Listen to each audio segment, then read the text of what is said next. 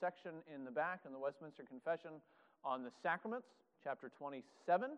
Uh, so if you've got that on a device or something else, that is just fine as well. Uh, we're going to be looking just at that first section today. That's the, uh, the topic for today's discussion. Is the ministry of the sacraments. We've covered three uh, of the four regular elements of worship praise and prayer and the ministry of the word. Uh, and today's sacraments, we're not going to go into uh, some of those occasional things uh, thanksgivings and fastings and vows and oaths and all that sort of thing. Uh, it has a place, but we're not, we're not going to talk about that. So today's going to be the last of our classes on the elements of worship, and then we're going to talk about a few more things in the following weeks uh, before we wrap up our discussion. So as we begin today, please join me in prayer. O oh Lord our God, we thank you that uh, you have given us not only yourself, not only your word, not only your spirit, uh, but your signs and your seals as well, uh, to communicate Christ and his benefits, uh, to be signs of your covenant of grace and your work with your people, to confirm our interest in you, uh, to set us apart from the world and to engage us in service to Christ.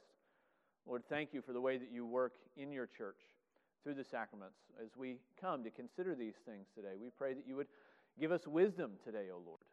Help us to search your scriptures, uh, not only our own uh, thoughts and our own theologies, but to hear from your word, uh, to understand how it is you communicate to your people. Lord, grow us in your grace. Uh, as we consider one of the means of grace that you've given to your church, uh, would you give us also the wisdom of your Spirit and of your word, uh, that we would test all of these things by you and what you've revealed, so that we would come away as better worshipers uh, ultimately, and so that our hearts would be enlarged to run after you. We pray that you would do these things uh, in the lives of your people, and for the sake of Jesus' name we ask, amen. So, uh, a few disclaimers this morning. It's always good to begin your class with disclaimers and set the bar low. Uh, the first disclaimer is that this class is going to be content heavy. That's kind of the nature uh, of discussing the sacraments. Uh, now, that might sound like a disclaimer to prepare you that the class is going to be boring. Hopefully, that is not uh, what, uh, what we're communicating here, but rather just to say there's probably going to be an awful lot coming from this direction toward you. So feel free to stop me, uh, to interject, to ask your questions, or to add your comments uh, so that we can all grow together as we think through these things. The second disclaimer is that unless we were to expand this topic to cover lots of classes, and who knows, we might just do that. Uh, unless we were to expand this topic to cover lots of classes, we can only really begin to scratch the surface of what's going on in the sacraments and what we're doing. Uh, several years ago, we covered the sacraments as we went through the Westminster Confession, and we took three sessions to do that. So that was the summer of 2016. You can still find at least two of those sessions on our website uh, if you want to dig a little bit deeper into the theology behind what's going on, but, uh, but we're really uh, going to be scratching the surface. And I think that presents us with a bit of a dilemma. Here we are uh, studying worship, uh, not just the theology behind worship, but also the practice of worship, and trying to uh, unite both of these things together. And, and our, uh, our desire, at least my desire, is to want to, to encourage us so that we can actually be better worshipers, so that we grow in the practice of worship and, and the doing of worship, not just so that our brains get big. Uh, but when we think about sacraments, uh, we can't easily separate what it is we're doing from uh, what it is they mean. Uh, in fact, we can do some of that with some of the other elements of worship. Uh, we've spoken already as uh, of prayer as, as sort of a, an instinctual human response to who God is. Uh, and we can learn how to pray, and Jesus' disciples asked him uh, to teach them how to pray. Uh, but there is, you know, we think of foxhole prayers. It's just sort of uh, the eruption of the heart. Oh Lord, I, am in need, and I don't even know if you're there, but, but hear me. And, and so uh, there's a sense in which we can engage in those things without a real deep understanding of the mechanics behind prayer and how it works. It's certainly enriched when we grow in those things. The same thing with with praise. We spoke of that as sort of the, the outpouring of the heart as well. And we can receive God's word and communication without understanding uh, how faith comes by hearing. We can simply hear God speak to us. Uh, that's just how we interact with one another. We understand how communication works. And so, uh, all of these other elements, to some degree, we don't need to have uh, a really rich theology to understand and, and to engage in them. It's, it's enriched. Our, our worship is always enriched by understanding what's going on, but the sacraments are different. If we begin to try and separate what we're doing in the sacraments from what is actually happening in the sacraments and what the sacraments are for and why the Lord has given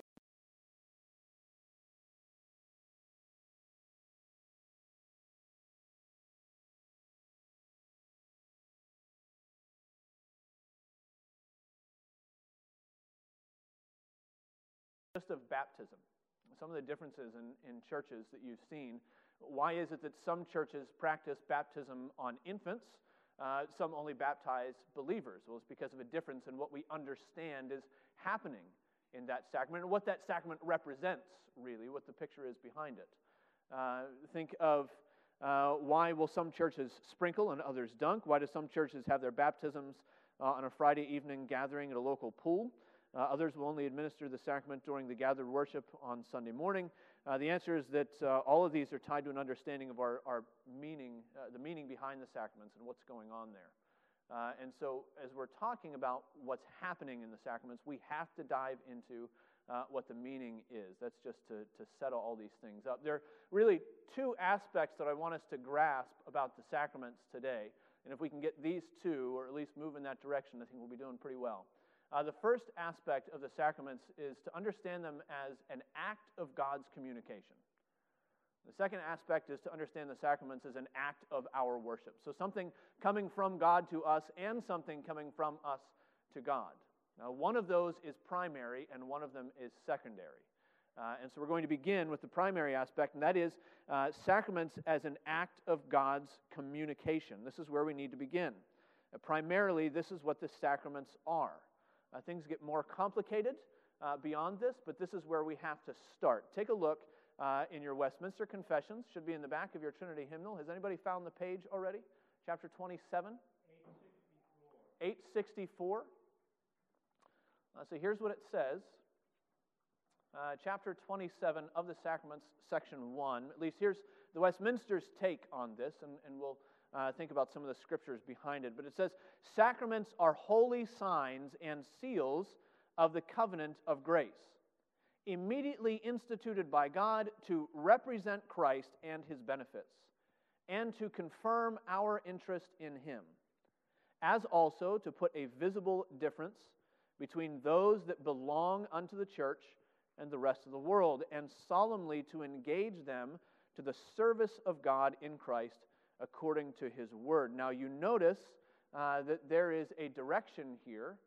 Uh, there is an actor and there is an acted upon. And the way that the Westminster in the first section is taking this is that God is the supreme actor in the sacraments. Uh, that they flow in a certain direction, that they're not necessarily things that we're doing for God, although there's an element of that, and we'll talk about that secondly. Uh, but they are, first of all, God's communication to us. Now, we understand this. Uh, we understand the way that we communicate to one another with words, but also with nonverbal cues. I stand here and I preach, and my hands go all over the place.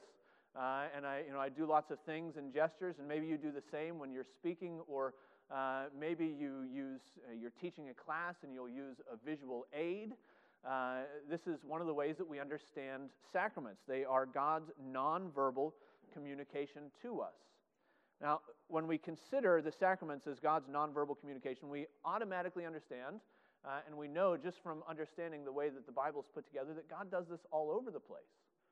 Now, there's this narrow aspect of, of God's nonverbal communication in the sacraments, specifically in the New Testament sacraments of baptism and the Lord's Supper. Uh, but God uses nonverbal communication to, to communicate his realities and his truths to his people all throughout Scripture. Think about uh, the sign of the rainbow, Genesis chapter 9. Uh, God makes a covenant, a pact with Noah and with all of the creatures on the earth. He says, I will never again uh, bring a flood to destroy the earth. And here's a sign that you can remember. And in fact, God says it's a sign for him. He says, When I see the rainbow, he says, I hang my bow in the clouds, and when I see the rainbow, I will be reminded that I will never again do these things. It's nonverbal communication. And it doesn't matter if you believe it or not, it doesn't matter if you attach that significance to it or not. Every once in a while, when the rain is clearing and the sun is coming out, you'll see the rainbow.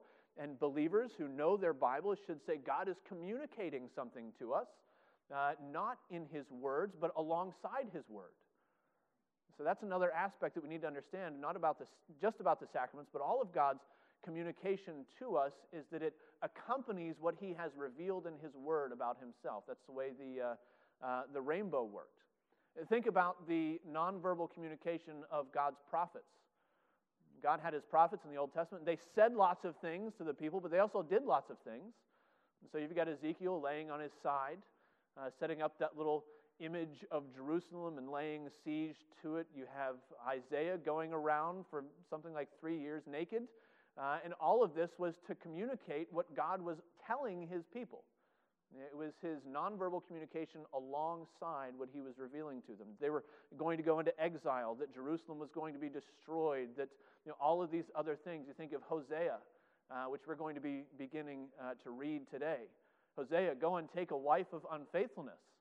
And what's God doing? He's communicating to the people. This is what I've told you you're like.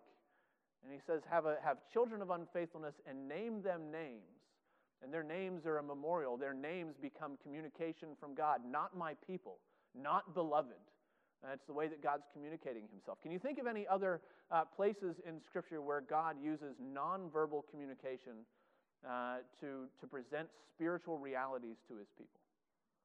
Rob. Okay, okay. Now, he doesn't burn up the prophets of Baal. Uh, he sends his fire on the offering, and then the people gather around and they kill 400 prophets of Baal. He does uh, send another fire uh, that does not burn something up. Uh, well, yep, he does, he does send that that destroys Sodom, but he sends uh, the burning bush. He appears to Moses uh, and scholars are really divided on what exactly does the Lord mean by this. Uh, but I think we can connect that to the revelation that the Lord makes later in that same chapter. Moses says, If I go to the people and, and they ask me, Who is the Lord who has sent you? What shall I tell them his name is? And he says, I am. I am the one who is. I am, I am the self sustaining one. And this fire is there on this bush, but it's not consumed, it's not, it's not taken up. It's this sort of self sustained fire, and the Lord is revealing himself to Moses in this. He's showing him what he is like by this nonverbal communication. How about other ones? Greg, was that it? You look like you're itching to raise your hand. Ronnie?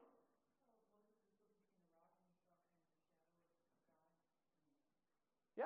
And, and, you think even what the Lord has communicated to him there, that you can see just the, the reverse, just the backside of the Lord as he, as he goes away. You can see his back, uh, just a small glimpse. And, and, and that's a lot like the way the Lord has revealed himself in the construction of the tabernacle. Um, I'm going to be with the people, and I'm going, to, I'm going to tell you how to construct the camp. The tabernacle's in the middle, the people are all around, and I'm in the middle, and so I'm with you, but there's this veil that's four inches thick and richly decorated, and nobody can go past it except for the priest once a year. That's nonverbal communication, the way that he has structured these things, and he gives them so many regulations so that they would understand that God's in the midst of his people, but he's incredibly holy. And we can only go before him uh, through the blood of sacrifice and through a mediator. And, and God's communicating himself. It's the same thing that God communicates to Moses there. Yes, I'm going to come to you. Yes, I'm going to show my mercy to you, but you can't see all of me because you can't, because God is holy. And even Moses, this this intercessor can't see all of the Lord. Dave. Yeah.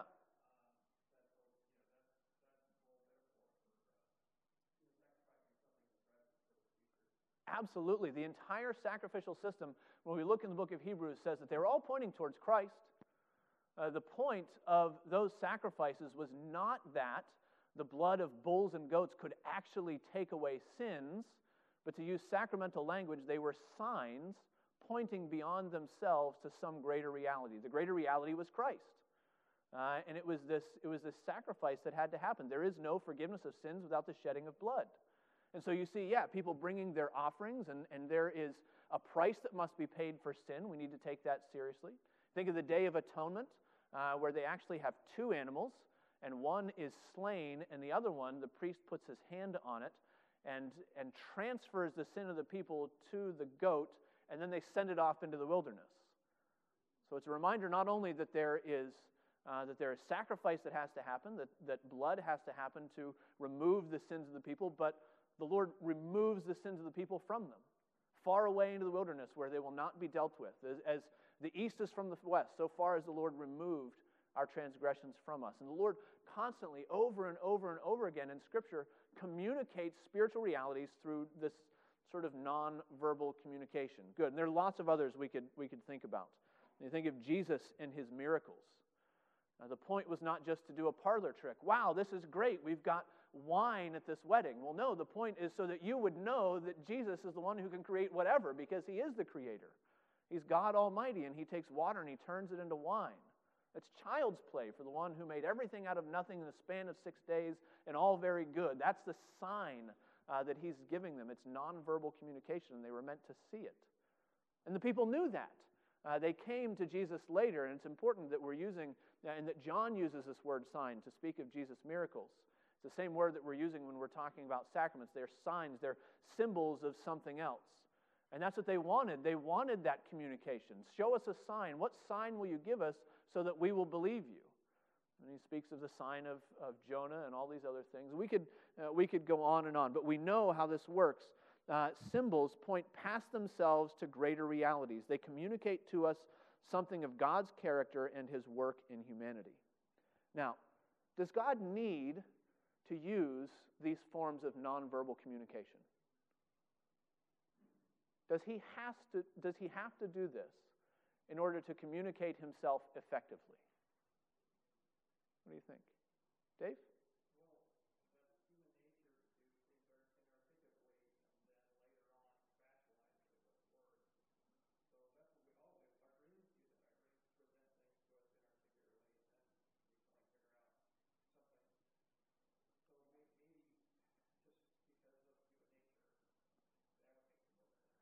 So you're saying that if there is a need, the need does not rest on God and his lack of ability to communicate himself clearly, but rather our limitations, human nature. Yeah. I think that's a good way to think about it. Uh, of course, the Lord can communi- communicate himself and his grace perfectly. He has done so in Scripture. He's given us his word, and we talked about that last time. We looked at Psalm 19. Uh, the law of the Lord is pure and true and right and sure and all of these other things. God's not limited. Uh, he wasn't drafting uh, scripture. He wasn't inspiring his prophets and going, oh, no, actually, scratch that. I meant to say this other thing. Uh, and it's not as though he gives us these symbols to make up for what he wasn't able to communicate. You know, you, you talk to married couples, and sometimes you get into the discussion of what's your love language. Uh, and one, it's physical affection, and the other, it's uh, time well spent, and another it's words of affirmation. And married couples have a hard time with that because they need to figure out how the other one understands communication of love and how we don't communicate in the same way. God's communication is always perfect, and if there's a limitation here, it's, it's on our side. Uh, the, the sacraments are benefits for us because we are tangible people. We're uh, created not just as a disembodied soul, but we've got a body. We live uh, in a world of tangibles. This is the, uh, what we live and breathe in, and this is what we understand. And so many of the spiritual realities that the Lord is communicating to us are unseen. And so it is His grace, it is His mercy and His kindness to us that He gives us these visible things so that we can understand unseen realities. Here's how the Belgic Confession says it. It says, We believe that our gracious God, on account of our weakness and infirmities, ordained the sacraments for us. And it goes on later. It says, the better to present to our senses both that which he signifies to us by his word and that which he works inwardly in our hearts. So, exactly, God doesn't need these outward visible things because he's not able to communicate himself, but we need these outward visible things because they're a help to us. Uh, and, and, that's part of the value of, of coming uh, to the Lord's Supper week after week after week. That was one of the reasons that uh, I think maybe four years ago now, uh, 2014 or thereabouts, uh, we began as a church celebrating the Lord's Supper every week. Because it forced us, uh, we were thinking at the time, Pastor Jerry and myself, and we were away at an, an elders retreat, and thinking about how we can make sure that the communication of the sermon came to a gospel point, that we weren't leaving on a legalistic note. And we realized, just, just seeing the pattern, that when we would go from the sermon to the supper, uh, there's something about the supper that directs our thoughts in the direction of the gospel. Uh, that the supper proclaims not that we come by our own merits, but that the Lord draws us. It's a part of the communication of the supper. Uh, you'll often hear me say something like, uh, this table is not a potluck. We'll have a potluck later today where everybody brings their offering. That's not what the Lord's Supper is. It's a table set by the Lord for his people. He entertains us, he gives us his hospitality. It's his fellowship given to us, and it's, it's communicating that, and that's a help for us. Because so often, even I, as, as I'm preparing the sermon, and you probably as you're hearing the sermon, uh, we feel weighed down. And we come to the end of it, and it's this we've seen the law again and we're undone. And where can we go to realize uh, what's happening? Well, we go to the table. We go to God's communication to us that says it, it's not about how good you've done this week. Uh, it's not about whether you can tick all the boxes and come in and say, oh, I'm worthy of the table. No, no, no. The, the table proclaims that none of us are worthy. And that's part of what God is communicating to us. Yet, although we're not worthy, the Lord is gracious. And so it's a help to us, it's a benefit for us. Think of the Ebenezers. Now, they were commanded by the Lord to remind God's people of his grace and his blessing. They weren't there just as a pile of stones, but the Lord would command these things. Think of the crossing of the Jordan, and he said, Grab 12 stones and set them up so that in time your children will say, What's that pile of stones all about? Let me tell you, son. Oh, it was great. And the Lord brought us through, and it's meant to communicate something. So, see, we can't, we can't divorce what we're doing in the sacraments from what they mean because they're communication from the Lord. They're meant for us to, to see something of God and His grace for us. Now, here I think in, in the section in the Catechism, or the Confession rather, uh, it's, it's correcting a few misunderstanding of the sacraments. One, we've already begun to, to speak of uh, the direction of the sacraments. It says the sacraments are instituted by God, they're, uh, they're from Him, and they're given for us.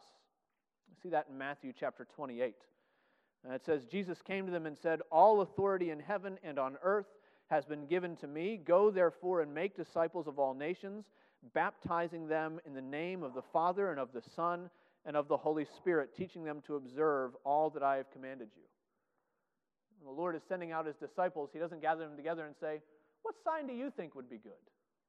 I don't know what do you think would really capture the hearts of the people that you're speaking to? What would really get their juices flowing? No, no, no.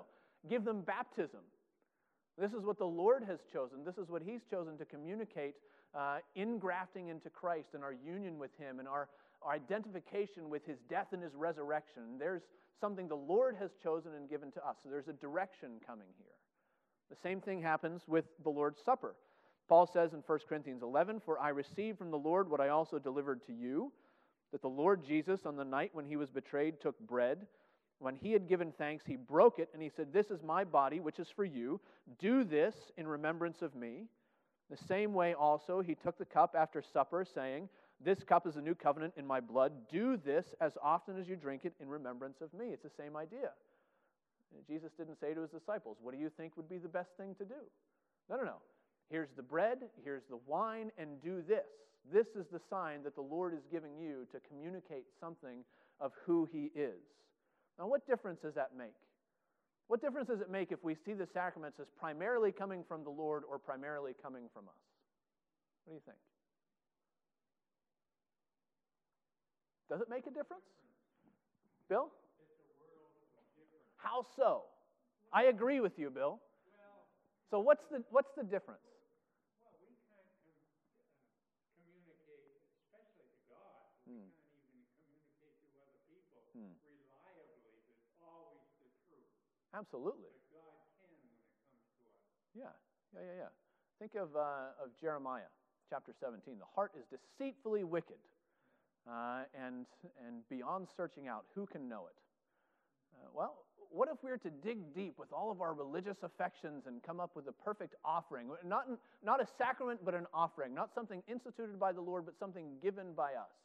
Here's the best thing to, uh, to show the Lord what I believe and, and how I care about Him. Filthy rags. Filthy rags. And, and all of our righteousness is, is this nothing. And we saw that happen already. Uh, we saw it happen with Cain and Abel.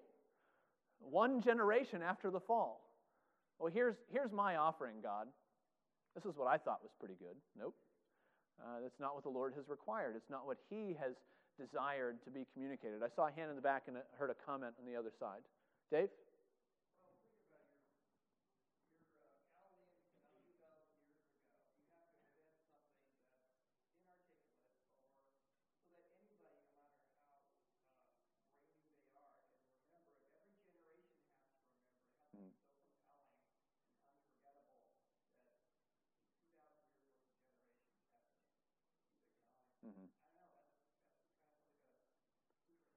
It's a little far fetched for us to do the best that we could do. I think that's another, another blessing of the fact that these are things that come from the Lord and not from us.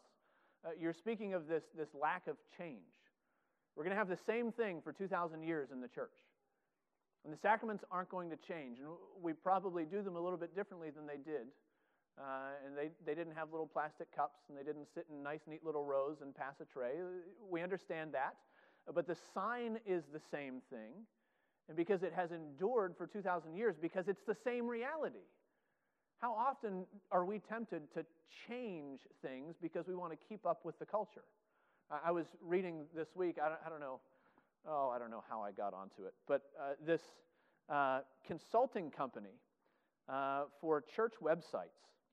Um, and here's what it says, and it, it felt really hokey to me the, the person who was running this consulting company was talking about helping this church to rebrand. That's what the new website was. It wasn't just a new website, it was a, a rebranding. So, this rebranding project included designing a new brand mark and a tagline for this amazing multi generational church that was looking for a fresh way to tell their story. With the sacraments, we're not looking for a fresh way to tell our story. We're looking for something grounded in history and something that doesn't change. Physically, our bodies need food and drink to be sustained. Spiritually, we need food and drink, and that food and drink is the sacrificial death and the resurrection and the merit of Jesus Christ. That's what the table communicates to us, and that doesn't change. It doesn't matter if we have a new brand mark and some fancy website and some fresh way to communicate our vision. No, no, no. There's something about these sacraments coming from the Lord and not from us uh, that grounds us in historical reality. Yeah. Gene. Yes.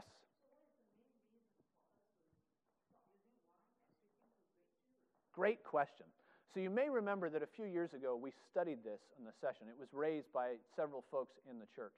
Uh, and we came to the conclusion that the, the presence of the alcohol uh, is not one of the essentials of the sacrament. Now, it certainly was what they used, uh, and you get into this discussion too when you start to think about well, must we use unleavened bread or can we use leavened bread? Almost to a man, the reformer said it doesn't really matter. Um, and we said, well, no, there's, there's yeast, there's fermentation happening in the bread. And they said, no, but it's, it's bread, and the picture is sustenance. And so it is also with the picture of the wine. Now, there was some pretty good uh, debate uh, and study in our session. I think we still have the position paper that we put together. If, if anybody's interested to see it, uh, but this is something that, that we discussed, and we came out on the other side saying uh, we are still keeping the same symbols uh, of bread and wine. In fact, it's, it's interesting when you look in the scriptures, um, it, in every single instance, it speaks of a cup. Now, we, we understand that there's wine in the cup. We can go so far in the other direction. There are some churches that would be just teetotalers, and they try to explain away that Jesus and his disciples use wine because they have some sort of proclivity to, to be against alcohol. That's not where we're coming from. Uh, but in every single passage, it speaks of the cup and the bread. And, and so we do have a cup, and, it, and it's filled with uh, the juice of the grape, just as it was, and it's simply not fermented. So, and, and there's room for debate on that, but basically what we came to was that the, uh, the presence of alcohol was not an essential to this sacrament. We were also dealing with some questions of, uh, well, what about those who might object to the use of alcohol for personal reasons? You think of a, uh, a situation uh, with a weaker brother and a stronger brother and not wanting to offend the weaker brother. And so a lot of our discussion revolved around is there um, an element we can use that maintains uh, that it's the same element, simply not changed by, by yeast and fermentation? Uh, and is, is there a, a, way we can do it that is not objectionable to anyone in our congregation for, uh, for various spiritual reasons? And that's, that's how we came on to, to that. Does that help to answer the question? Yeah. Yeah. Mm-hmm.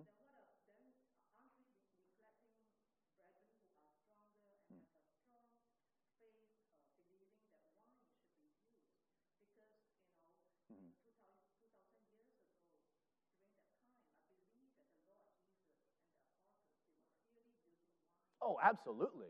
Absolutely using wine, yeah. Yes. Yeah. We're not drinking fermented wine, no. Um, but uh, I would say that we're drinking the same element, simply not having undergone that change through fermentation. Um, and, and I would disagree. I think our studies through 1 Corinthians chapter 9 um, gave us some insight into how we ought to deal with the weaker brother. Um, and it wasn't a sacramental question, but Paul talked about eating meat sacrificed to idols. And he said, if, if my eating meat would cause a weaker brother to sin, I won't eat meat, period. Um, now, you can get into situations that's sometimes called by Calvin uh, the tyranny of the weak, uh, that the church is simply run by we're all walking on eggshells and we don't want to offend anyone and we, we don't want to do what Scripture actually tells us to do. And so we need to be careful not to go in that direction. Um, and, and I'll, I'll be honest with you, there was a, a fair amount of debate uh, on the session as we went through these things. Uh, and, and we did come out uh, with this, and I'd be glad to share the position paper with anybody who's interested. Uh, but we did come out uh, eventually unanimously uh, saying that this was the direction that we were going to go. But fully conceding, this is a change over the past 110 years in the church. Prior to the early 1900s, everybody used fermented wine, period.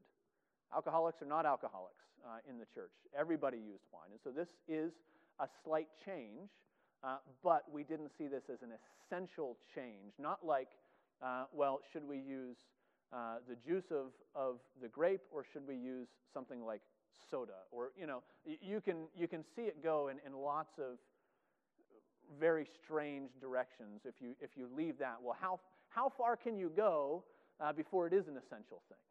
Is it, is it fermentation? Uh, is it a different plant? Uh, you know, what if it was cranberry juice in New England? You know, that communicates sustenance to New Englanders. What if we use cranberry juice? Well, no, no, no. That, that's not the same thing. Um, so, yeah, that's a sticky issue. Um, you may not all agree with me, uh, but I agree with the session, and, and, I think this is what we've decided together, uh, and, and that's our position. Any other questions on that, by the way? Man, this is good. This is going to take up lots and lots of time. We might get two classes out of this Cynthia and then Becky.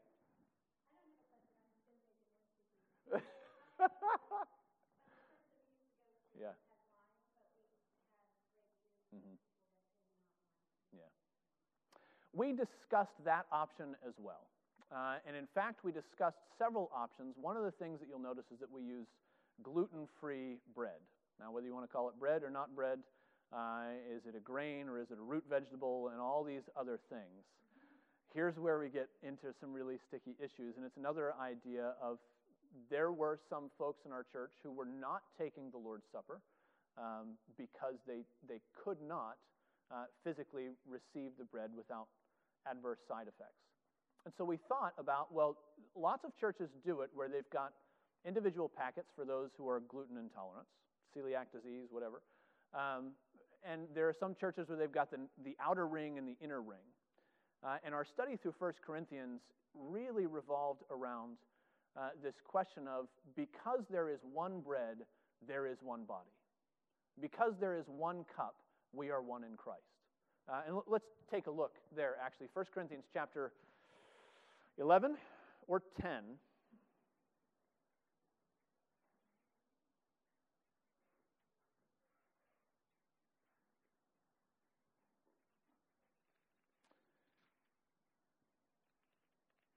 Nope, 1016 is participation. I believe it's in a. Is it 1017? Thank you. Did you read that, Mike? 16 and 17?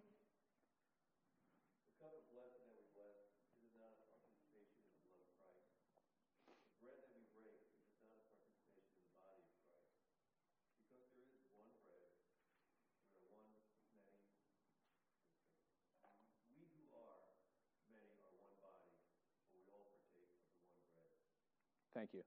So this is where we came down on that one. Uh, that that first verse there, uh, verse 16, speaks of a participation. The word is fellowship, uh, and it speaks of a fellowship that we have with Christ at the table. The cup of blessing that we bless, is it not a fellowship, a koinonia uh, with the Lord? Uh, and the bread that we break, is it not a participation, a koinonia in the body of Christ? And then because there is one bread, we who are many are one body. And so part of our discussion was is there an element that we can use that everyone can partake of without objection? And we were more worried of having, uh, oh, are, you a wine drinker or a juice drinker? Uh, and there's, there's some subtle separation in a church when you go in that direction. Um, now, you all will probably travel and visit different churches where they do things differently. We go to Presbytery where they do things differently, and they have real wine, alcoholic wine, and they have uh, they have gluten free and non gluten free, or all these others these other things. Uh, and that becomes an individual choice. As you're sitting in a worship service, uh, is it a matter of conscience that this wine doesn't have alcohol in it? And if so, will you be participating uh, unlawfully? Um, and that's a, that's a hard thing to do, but it's incumbent upon the leadership of the church to try and decide what's the best way that we can lead the church, and we're the ones who will be accountable. Uh, at, the, at the end of days, uh, those of you who are not in part of making these decisions will not be held accountable for the decision of whether our church used uh, wine or juice. Uh, but your elders will be. And so I, I, assure you, we, we try to take this very seriously.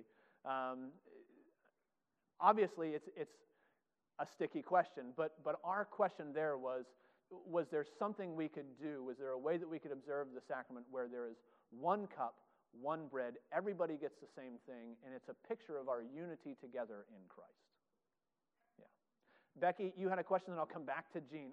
Was that directly on that, or can I come back to you after I'm done with Becky? Okay, Becky, and we'll come back to Jean.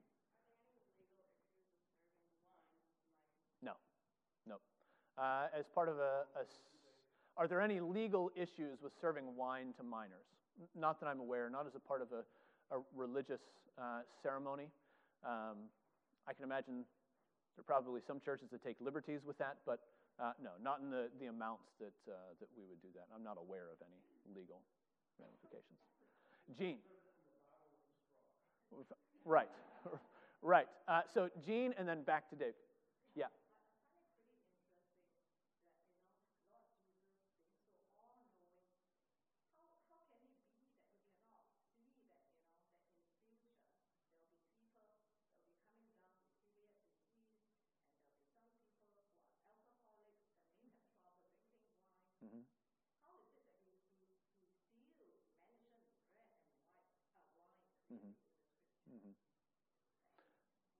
Yeah, uh, I mean, and, and that's a hard, that is a hard argument to refute. Uh, I would say that he mentioned bread and the cup. If, if, we're, if we're starting to be um, really explicit in what's being said, we know that there was wine in the cup, but it says in every single scripture uh, the cup. Um, and so, will we be wiser than God? And that's the question. And I think the intention of the session of this church is not to try and be wiser than God and not to try and go in a direction that obscures what's happening or the symbolism of the supper. Um, but this is, I don't know if, if any of the other members of the session want to speak to this. Uh, Mike?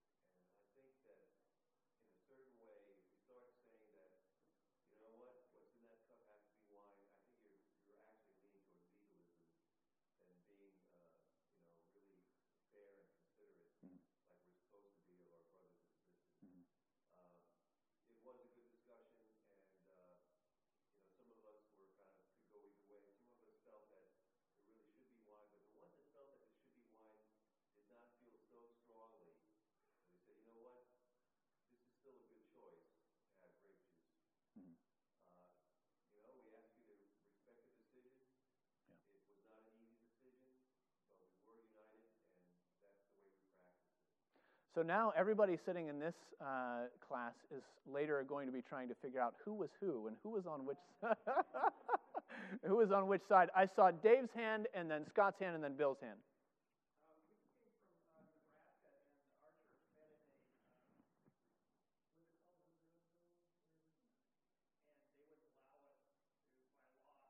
Really? Really?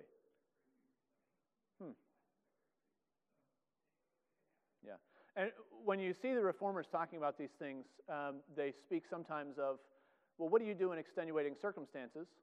Um, prisoners in Auschwitz gathering together to celebrate the Lord's Supper together, and you don't have access to wine. You have access to something. Um, and so they, they would, uh, obviously, the reformers weren't concerned with Auschwitz, but they were concerned with, with other people in extenuating circumstances, and what do you do? Um, I don't think ours is a situation like that. We could have wine, and we have chosen not to. Uh, and I'll be very clear with that one. So back to Scott, and then over to Bill.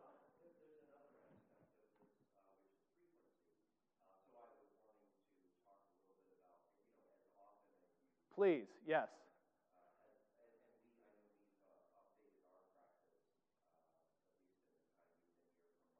Mm-hmm.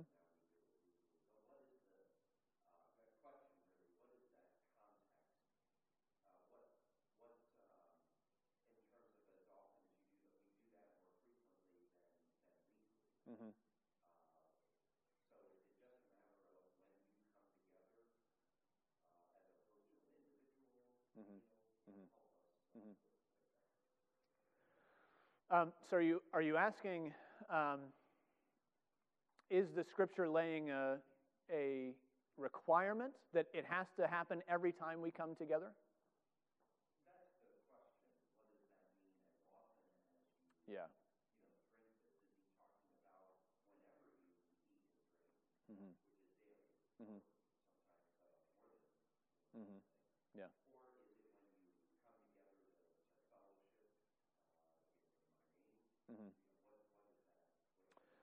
Yeah. so I think there's a distinction between any time we eat and drink, which happens in a non religious sense, in a non sacramental sense all the time. Um, and there actually is, in the end of 1 Corinthians chapter 10, whether you eat or drink, that talking about uh, food sacrificed to idols, whether you eat or drink, or whatever you do, do it all to the glory of God. So there, there's a, um, a non sacramental sense in which everything we do, every time we eat, ought to be to God's glory. But there is a distinction between non sacramental eating and drinking and sacramental eating and drinking. Uh, there is a specific uh, cup and bread that symbolizes Christ's death. And says, You will proclaim Christ's death until he comes as often as you do this. And to do this in remembrance of me. I'll be with you in just a minute there, Rob. Um, and so I, I think the, the way it has been interpreted throughout history is that there is no hard and fast rule for how often we must do it. Uh, there is uh, a question among some that say, well, can we say that we have worshiped without doing that? If we gather for a Wednesday night service and we don't have the Lord's Supper, is that really a worship service? Is it essential uh, to the worship service? Uh, the, the general understanding of the reformers, and I would be in line with them, is that no, uh, we are not required to observe the sacraments every time we come together.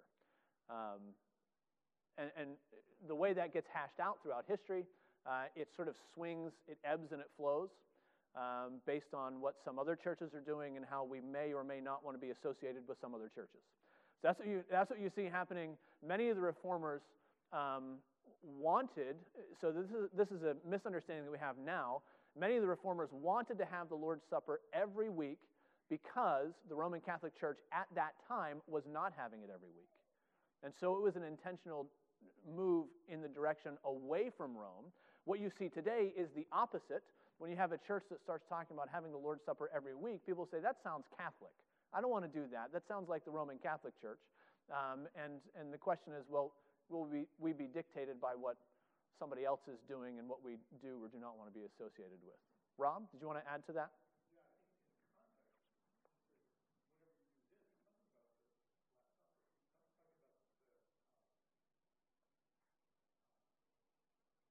The Lord's Supper.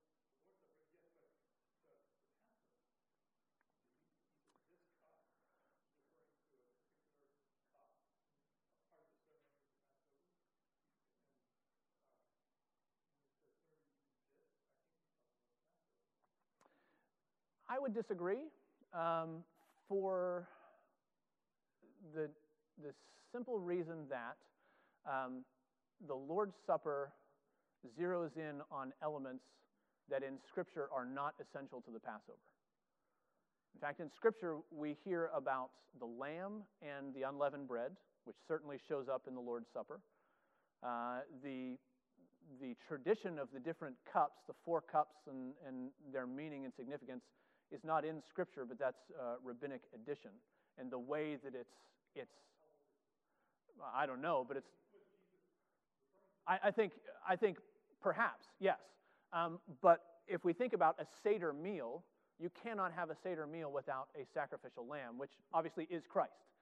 Uh, and so he's not calling us to observe the Passover, um, but something that is analogous to the Passover meal uh, but I think analogous to a lot more. Um, we tend to restrict, man, we're really getting into the weeds of this. This is great. Um, we, t- we tend to restrict the Lord's Supper um, just to being analogous to the Passover. Um, but I think a better way to understand it is the culmination of all of the sacrificial meals because Christ is our perfect sacrifice. He is our Passover, but He is also the one in Hebrews uh, where all of these sacrifices point to Him. And what happens when people gather together in the Old Testament to have a sacrifice? They have a meal. Uh, so it happens once a year. It was supposed to happen once a year in the Passover, but it happens in lots of different settings as well. Yes?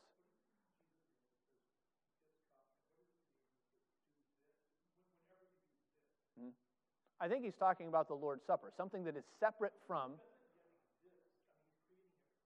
Right. That's a good question. That's a good question. Um, and I think I've just never thought about it in those terms. He's taking some significance from the Passover. It's, it's obviously connected with, and we see when, it, when we go through, uh, it happens during the meal and after the meal, and so there's some significance. Um, but we need to be careful that we don't read into what he's giving us uh, some non scriptural thing that we say, well, it, that's got to be what it is. Uh, we ought to be able to take all the pieces that we have in Scripture and put them together. Uh, the historical reality behind it really helps us to fill out the picture, like we do. We're going to talk through some of Egypt today and, and slave systems, and uh, we go through 1 Corinthians and we talk about the historical background. So I think that's helpful, um, but uh, we shouldn't try to find the meaning of the Lord's Supper in a non canonical rabbinical practice of the Seder meal. I think that's where I would fall on that one. Does that get to your question? It's really okay. I'll take that. that that's good. I, am moving in the right direction with you, Rob. Good. Cynthia. Mm-hmm.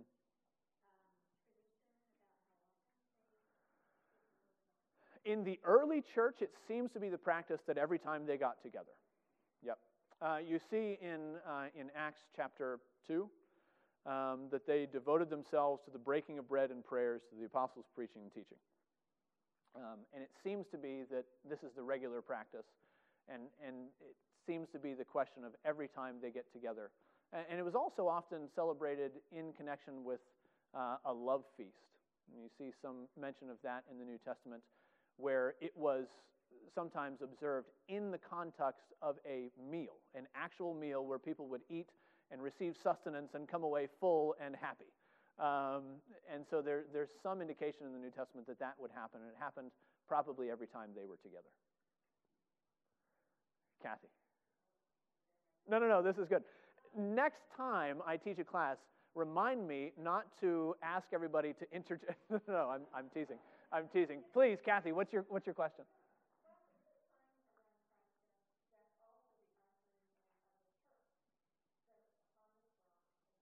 Mm-hmm.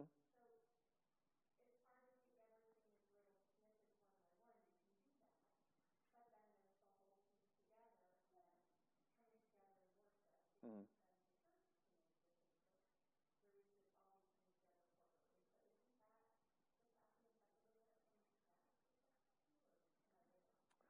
I, I think you're, you're right on the money.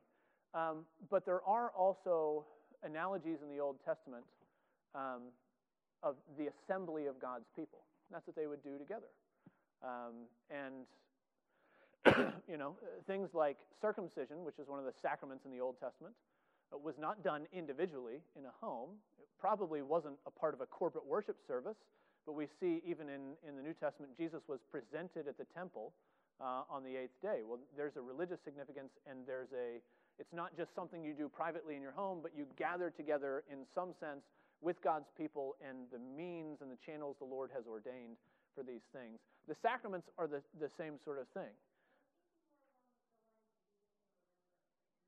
Okay.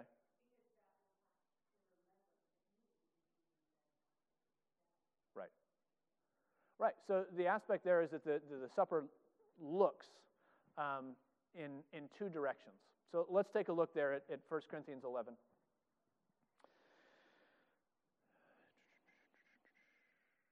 1 Corinthians 11, beginning in verse 23 For I received from the Lord what I also delivered to you, that the Lord Jesus, on the night when he was betrayed, took bread. When he had given thanks, he broke it, and he said, This is my body, which is for you. Do this in remembrance of me. In the same way, also, he took the cup after supper, saying, This cup is the new covenant in my blood. Do this as often as you drink it in remembrance of me. For as often as you eat the bread and drink the cup, you proclaim the Lord's death until he comes. So, yes, it, it points back to Christ and what he's done. Of course, when the Lord instituted the Lord's Supper, he had not yet died. Uh, and so he was giving them a sign that they would see in the coming day or a few days. Uh, and for us, it's, it's specifically a looking backwards to what Christ has done. Is part of God's communication to us. When we see uh, the cup and the bread on the table, we are to remember the blood spilled out and the body broken for us. We look backwards. Uh, and, and that happens in the context of a body of people who were joined together by that sacrifice. Yeah, so we're gathered together with God's people and we look back. Is that, is that the question you're asking? Okay. Uh, Sarah and I were discussing on the way here today. Uh, my, my motto lately feels like when in doubt, just keep talking. So if I just totally spoke over you, uh, if I totally spoke over you, please tell me So, but, but we look backwards, but we also look forward. That's part of God's communication to us, uh, to bring us full circle. God communicating to us his direction from the, in the sacraments, from him to us. It's a reminder of what Christ has done, and it's a reminder that Christ is coming back. Do this as often as you do it, whether that's every month, uh, whether that's every week, whether that's once a year, like many of the, uh, the Scottish churches used to do. Um, and, and there, I think, is some freedom in how often we do it uh, trying to figure out these things. Uh, but as often as you do it, here's what you ought to be doing. You ought to be understanding what God is communicating. You ought to be looking back to what Christ has done. You also ought to recognize his promises that he's coming back. And so the supper stands in the middle of those two realities. We live as the church. Uh, you hear theologians sometimes talk about the already but the not yet. The kingdom has come, but it's not fulfilled. And Jesus has come and been raised to the right hand of the Father, but he's still coming back one day, and things are not yet as they ought to be. And the sacrament meets us right there in the middle of those two. Where is our hope when we come together as God's people for how we can get along in the world and what we do with our sin and how do we deal with know, that sense of coming in week after week and still being under the foot uh, of some of these sins that, that tend to just ruin us, quite frankly. Well, where do we go? Well, we, we look to the supper because it shows us, it communicates to us the fact that Christ has died and has been resurrected to deal with our sin. By one sacrifice, he has perfected for all time those who are being saved. It's beautiful the way that you think of the tenses there. He has done this for those who are being this. Okay. Uh, it's, the, it's the already and the not yet. So, yeah, we come to the supper in, in the midst of those two realities. When in doubt, keep talking. Brian. not about the Lord's Supper. Okay. So we're not done with that one. I'll be quiet and let you finish. Um, let's, be, let's be done for now with the Lord's Supper. Go for it. About the sacraments in general. And Yeah. An aspect that we haven't discussed yet is that much like what the Old Testament law was, that God was trying to create a culture for the Hebrews. Yeah. Because when a, when a people with a unique identity have a culture, they will instinctively draw back from things that are not part of their culture. Mm-hmm. And so the sacraments are a, a core element of what is the Christian culture, Mm-hmm. so that we would instinctively draw back from things that are not Christian. Mm-hmm. And the, the Hebrews never really established their Hebrew culture because they didn't get rid of the other Canaanic influences that were there. Mhm. And that's why they were constantly falling back into sin because they never had their pure culture. Mm-hmm. Whereas what we have, what we developed in Europe and North America over the past millennia is we had a really good Christian culture. Mhm. And the sacraments were a core part of that. Mhm. Even in the, uh, you know, the Baptist churches, they still observe the Lord's Supper. I mean, those are common things that are just the core culture of Christianity. Mm-hmm. Yeah, I, I would agree to an extent with that, and I think we've already seen that in, in exactly what the Westminster is saying. What's part of uh, the reason that God has given us? To put a difference between the church and the world. Um, and, and there is a sense in which everybody gets to come to church and everybody gets to sing the songs and everybody gets to hear the preaching. And when it's time for the Lord's Supper, there are some that are not included. Now, I would push back in saying that the, the value of the sacraments is it that they transcend local cultures into something bigger, some, some sort of Christian culture, not just a European or a North American. Think of how much this would resonate in all the cultures of the world. Christ is your bread and your drink. Everybody understands that. And you see people of every race and nationality joined together in one Christian culture to be a part of one thing. And yeah, the, the sacraments are a part of, of gathering us together because there is one bread, we are one body. Because there is one drink, we who participate are one body in Christ. And I, I would say, yeah, uh, to, to some degree, I, would go along with that, but I'd say let's, uh, let's make sure there are, our yeah, yeah, right,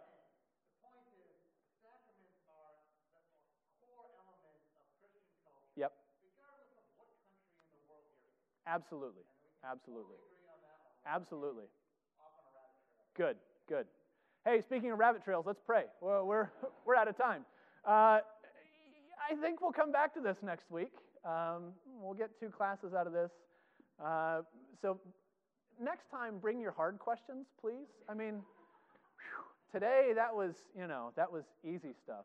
Um, let me let me end, uh, hopefully humbly, by saying these are hard questions.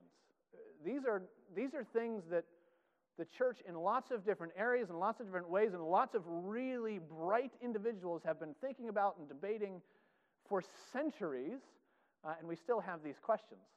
Um, and so keep thinking, keep digging, keep asking uh, me and your session the hard questions, and Lord willing, uh, by God's wisdom, He's going to lead us all in the right direction according to His word. But let's pray. Gracious Lord and God, we need your wisdom. We thank you for your sacraments. We thank you that you communicate your grace to us. We thank you that you show us Jesus in the supper and in the baptism. Help us to rejoice in who you are, O Lord. Help us to rejoice in your goodness to us. Meet us not with our piety, but with your grace. Meet us with uh, the reminder that you are all sufficient for your people. Uh, and that as we are still working some of these things out and wrapping our minds around really deep questions, uh, that you know all things from beginning to end, uh, and you are the one who has everything uh, laid out and works it according to your will. And so shape us according to your will. Uh, use the sacraments as a part of that as we gather together and worship. We pray in Jesus' name. Amen.